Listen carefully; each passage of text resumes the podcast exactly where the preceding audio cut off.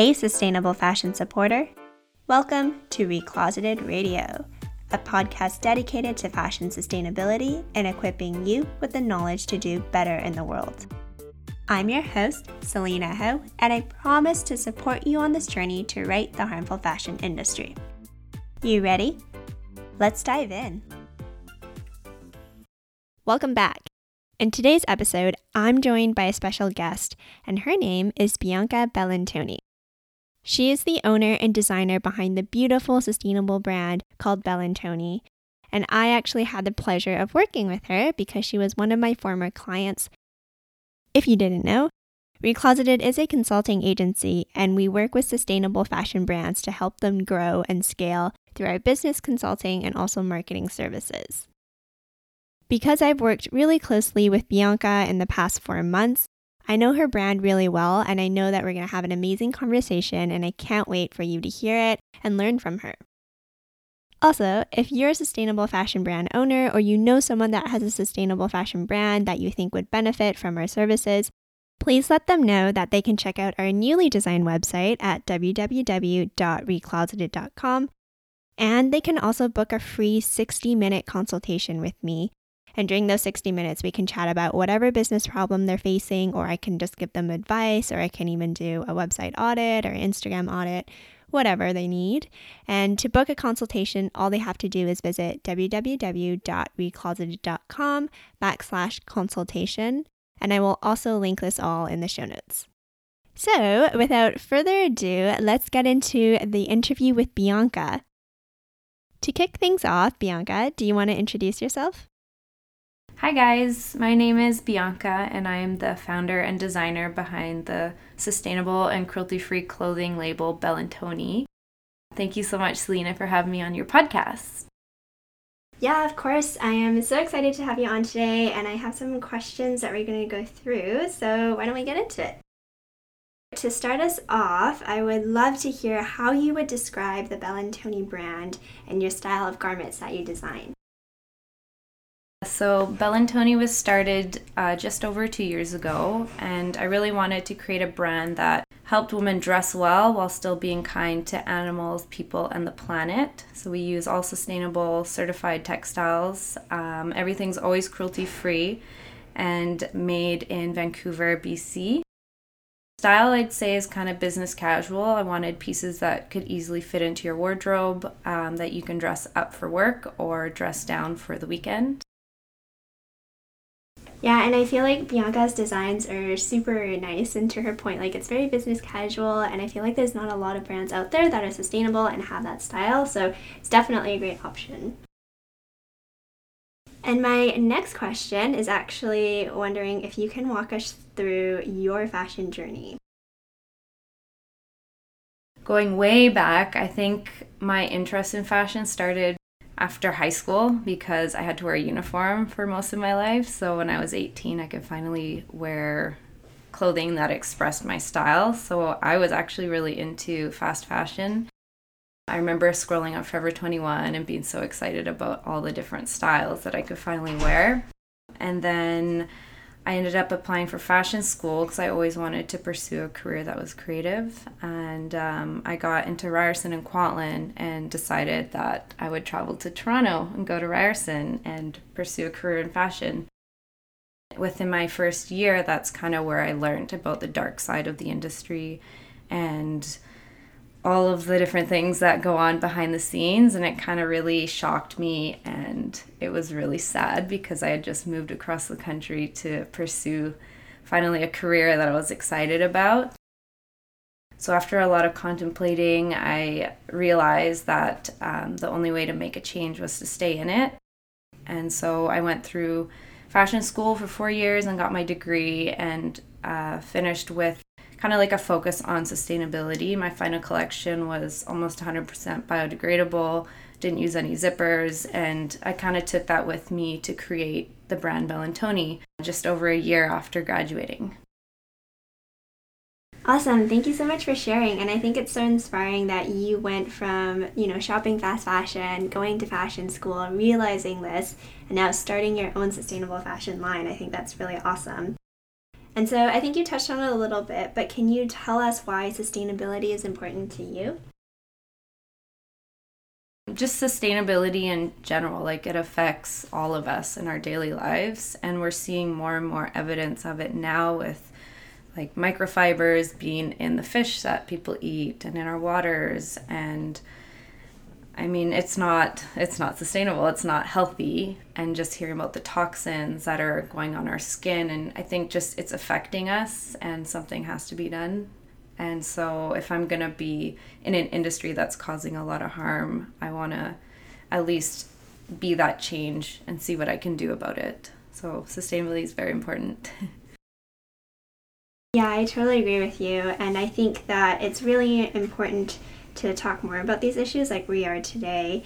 And so I'm wondering if you can describe the end to end process of your brand. So, you know, everything from you getting the idea of a style of top, for example, to you sourcing the material, to manufacturing it, and then transporting it and selling it. So, all that stuff, because I think that will be quite eye opening in terms of how the sustainability behind that works.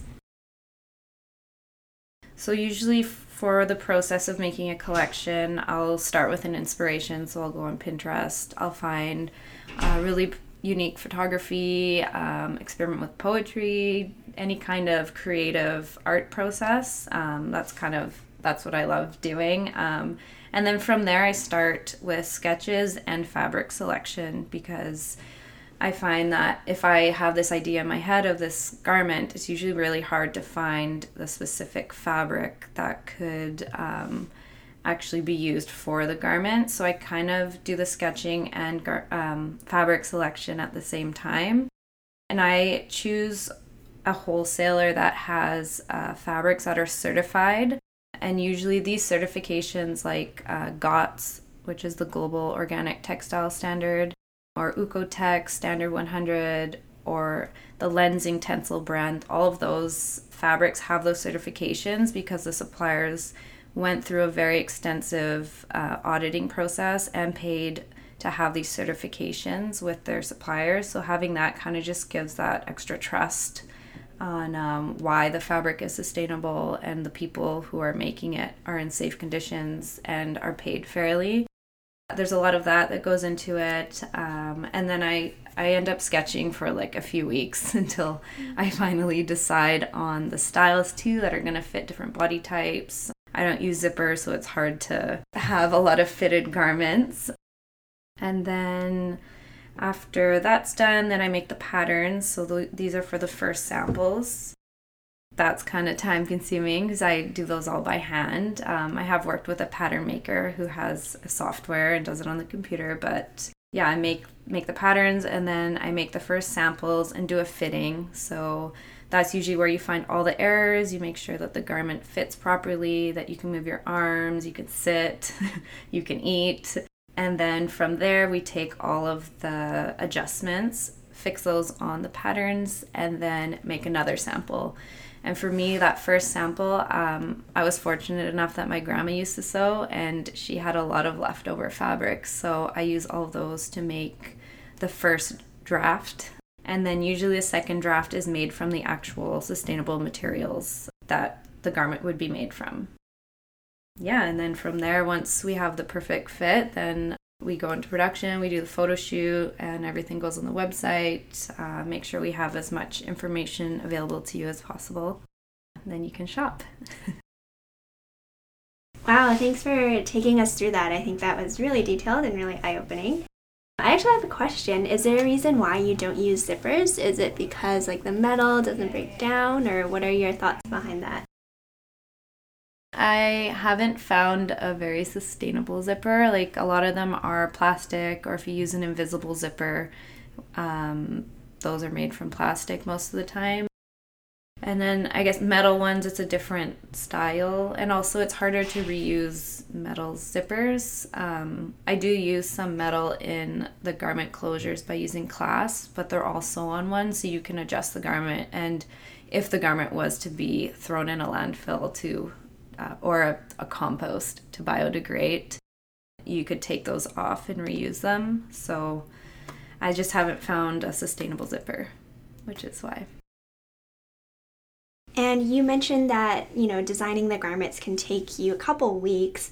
And so sometimes when you're on deadlines and you have to get lines out, how do you still stay creative? I'd love to hear your process on that. That is a very good question.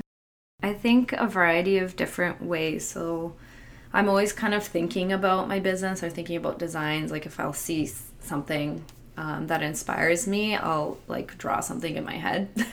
yeah. um, so kind of always creating, keeping your eyes open. But other ways can be like doing crafts with friends or doing creative things just in general or being around creativity, like going to concerts, like being inspired by the musicians who are so like encapsulated in the art that they're creating mm-hmm. or going to plays. Um, I think just being around creativity helps, it kind of rubs off on me. So that would be my advice. Yeah, I love that. And beyond just, you know, designing the garment, I also am more curious to deep dive into the materials you use. So you mentioned, you know, you don't use zippers because you haven't found a sustainable one yet. But I do know from working with you that you like to use, for example, hemp and tencel. So I was wondering if you could talk more about why you use those fabrics because I've tested with a bunch of different fabrics and I've found that the woven ones um, that are organic, cotton and hemp and tencel, they've lasted and they've been the best material just for durability sake. The tencel that I use surprisingly doesn't like the wrinkles fall out of it in some of the fabrics, which is oh, nice. Cool. And same with the organic cotton and hemp canvas fabric that I've been using. So yeah, a lot of the durability, and those ones are more sustainable than using like a bamboo knit, even if it is yeah. certified. Um, so trying to keep it as clean as possible and making sure the fabric's durable because you don't want a sustainable garment that falls apart. yeah, totally. yeah, and I guess just touching on bamboo knit. In the handbook, I talk about bamboo, as you know, and it's hard because it grows really fast. Yeah. But it's just I know they use so many chemicals turn it into a soft fabric that we would actually like to wear. So actually I think it's been pretty disregarded as a sustainable fabric. But is that, you know, part of why you don't use it? Yeah, that's why I've tried to not use it. Um, I have experimented with it in the past and have had fabrics with it, but they were made in a closed loop way and mm-hmm they were Oeko-Tex Standard 100 certified, so there were no chemicals and toxic dyes in the fabric. They were actually tested for that. Um, but yeah, preferably to not use bamboo would be best, just for the reasons that you just stated. After working with you, I do know a bit about your manufacturing, but I would love to have you tell um, the listeners more about it as well because I think that you have some great manufacturing practices for right now, I've currently been drafting and sewing everything myself. It's hard to find manufacturers that are local that sew really well, that have prices that are fair to them and fair to the designer when you have very small minimums. So that's kind of been something that I've slowly been looking at and just doing it myself for now. I have a studio in East Vancouver that it's just shared space, and that's where I produce everything. Um, and we do made to order right now so that uh, we don't have a lot of excess stock because that is another form of waste if you don't sell that. But I am in the process of um, working with some local seamstresses and kind of doing it a slower way instead of jumping right into a big manufacturer and making like hundreds of garments. Yeah, that's amazing. And speaking of scraps, do you want to talk about how you try to eliminate waste in your line? Yeah, for sure. This kind of goes back to when I was still in school and I learned about textile waste and just like how much fabric goes to the landfill, uh, especially in pre production. That was something that was really eye opening, even as someone who has done the cut and sew. Like, there are a lot of fabric scraps despite how you place the, the patterns on the fabric to cut them, like you're still gonna have some tiny cut pieces. So that was something that was really important to me when I started my brand was to figure out a way to reuse these. And so right now I've been reusing kind of the bigger scrap pieces to produce uh, scrunchies as well as headbands And then there's still um, smaller pieces of fabric and thread uh, that just it's too small to make anything with. So mm. right now I'm producing pet beds, which I donate to local shelters. And I am hoping to create some other stuff, which you will have to find out. I think it's amazing that not only do you collect everything, which takes an extra level of consciousness, but you also take the effort to do something with it and not just send it to the landfill or donate it. So, yeah, good for you. And I would love to hear what you wish other apparel brands would do more or less of. I think more transparency, which is a big topic and people are demanding more of it, but I still think we do need more of that, even just on big companies' websites and like why they're choosing to use certain fabrics, how how are they dyed, um, what are they doing with their textile waste. They have a recycling program, how are they recycling the the garments? So I think just more transparency and being open. Kind of like a lot of the smaller brands are doing this, so I think it would be really good to see that from the bigger brands because they probably are struggling with this as well because it's a lot harder to make change when you are a big company so maybe being more transparent about their struggles as well then they can get help i think that would be nice to see yeah i totally agree with you i think that bigger brands do need to be more transparent they have bigger budgets they have bigger audiences so they can also enact more change so yeah totally agree with you and I would also love to learn what's the biggest lesson you've learned so far in starting your own business and brand? I think one of the biggest lessons for me is to learn to ask for help. And kind of with that saying, if you want to go fast, go alone, but if you want to go far, go together. Mm-hmm. I just feel like I can take on a lot, and especially I think a lot of entrepreneurs do that do this, especially at the beginning. They do everything. They put on every single hat, and then it's hard to know when you hire someone or when you spend money for this because it's you're starting a business and it's also expensive. So I think learning to juggle that and yeah, being okay to ask for help. That's been the biggest thing for me. I love that. And I think it's so true. Like, as entrepreneurs, we can take it upon ourselves to do everything and think we can do everything. But at the end of the day, people specialize for certain reasons and they have expertise. Do you maybe mind sharing, like, what helped you realize that you needed help or, like, when you were able to kind of reach out and ask people for help?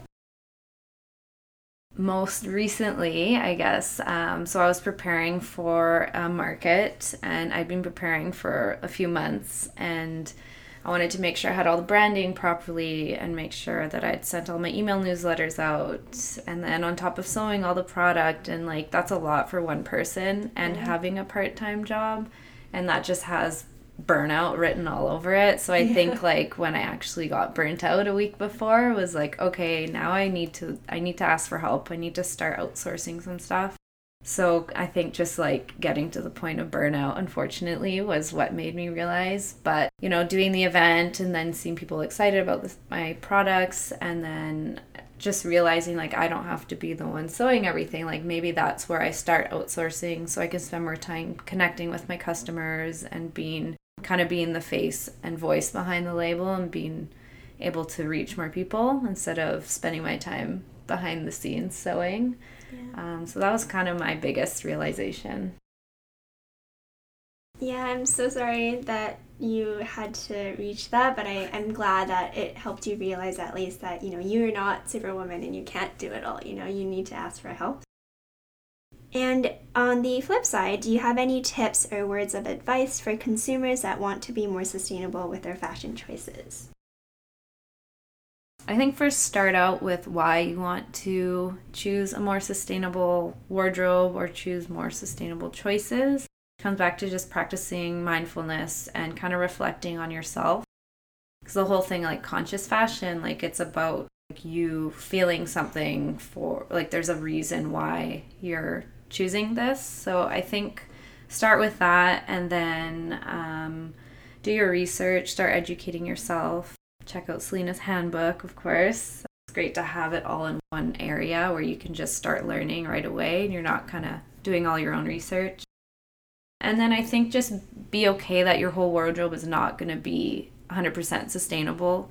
Um, like keep the pieces that you already have and see maybe um, what new pieces you would need to fit within your existing wardrobe. And then when you are buying something new, choose to shop from local brands that are doing the right thing, that are doing, um, yeah, a lot of different steps towards sustainability, not just using sustainable fabric, but maybe doing more than that, or buying secondhand, as it's a lot more affordable per se if you don't want to spend a ton at once, and choosing quality pieces as well. Totally agree. Invest in your pieces, buy secondhand, and make sure, again, you're buying for longevity and for quality. So, speaking of that, like I talked about at the beginning of the episode, we did work together, which was awesome, and you're a former client of mine. And maybe if you don't mind, you can spend a bit of time talking about what that was like, maybe what you learned. Yeah, I was fortunate enough to be able to work with Selena for, was that three or four months? Yeah. Selena's an expert in this field. She wrote a, a 200 plus page handbook. Um, so she has a breadth of knowledge in the sustainability field and she comes at it with a very real and relatable approach. Like I listened to your one of your first podcasts and you talked about your fast fashion journey as well and like I think a lot of us kind of started that way and being really excited about fashion and then kind of switching. I mean, for me as a small brand, it was great to have your input you are a consumer as well. So it's nice to yeah. kind of get out of my head of like just being like working on the business and such and then you have someone there that's helping you like work rework through your foundation and your purpose and your legacy and it was so good to just have all of that written down and then of course Selena's very professional and everything was easily laid out for me so it was amazing working with Selena so It was great working with you too. And I, like, again, I always say this, but I only work with brands that I believe in and I support. So, yeah, it's my pleasure. And my last question so, for any listeners that want to check you out, connect with you, or support Bellantoni, how can they do that? First way to support if you want to shop on our online store, you can do so. It's www.bellantoni.ca. You can check out, we have our latest collection, which launched uh, just over a month ago. You can also book an appointment with me and try on the pieces at the studio if you're not sure of your sizing and don't want to buy that online. You save on shipping as well. You can also subscribe to our email newsletter, which is also on our website, and connect with us on Instagram, which is at Bellantoni Design. Have a conversation with us on there.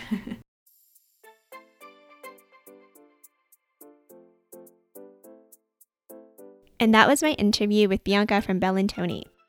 A bit of the behind the scenes, we were actually recording this in a really small telephone room, and I was sitting on the floor, and we had the mic propped up on a garbage can. So it's great that this is a podcast and not a YouTube video because the YouTube video would have looked really bad. While we were recording, there were some people walking back and forth and a couple doors closing. So hopefully that wasn't too distracting or you didn't even notice it big thank you again to Bianca for coming on. I will link all of her stuff down below as well as our links, so make sure you check it out. If you want to help us spread fashion sustainability and recruit more members to join our Recloseted movement, make sure you leave us a rating and review that really helps us. And take a screenshot of you listening to this episode and post it to your Instagram stories and tag us at Recloseted. That helps us spread the word, and it's also really cool seeing you guys listen to our episodes. I hope you have an amazing week, and remember, we are all in this together, and together we will right the harmful fashion industry.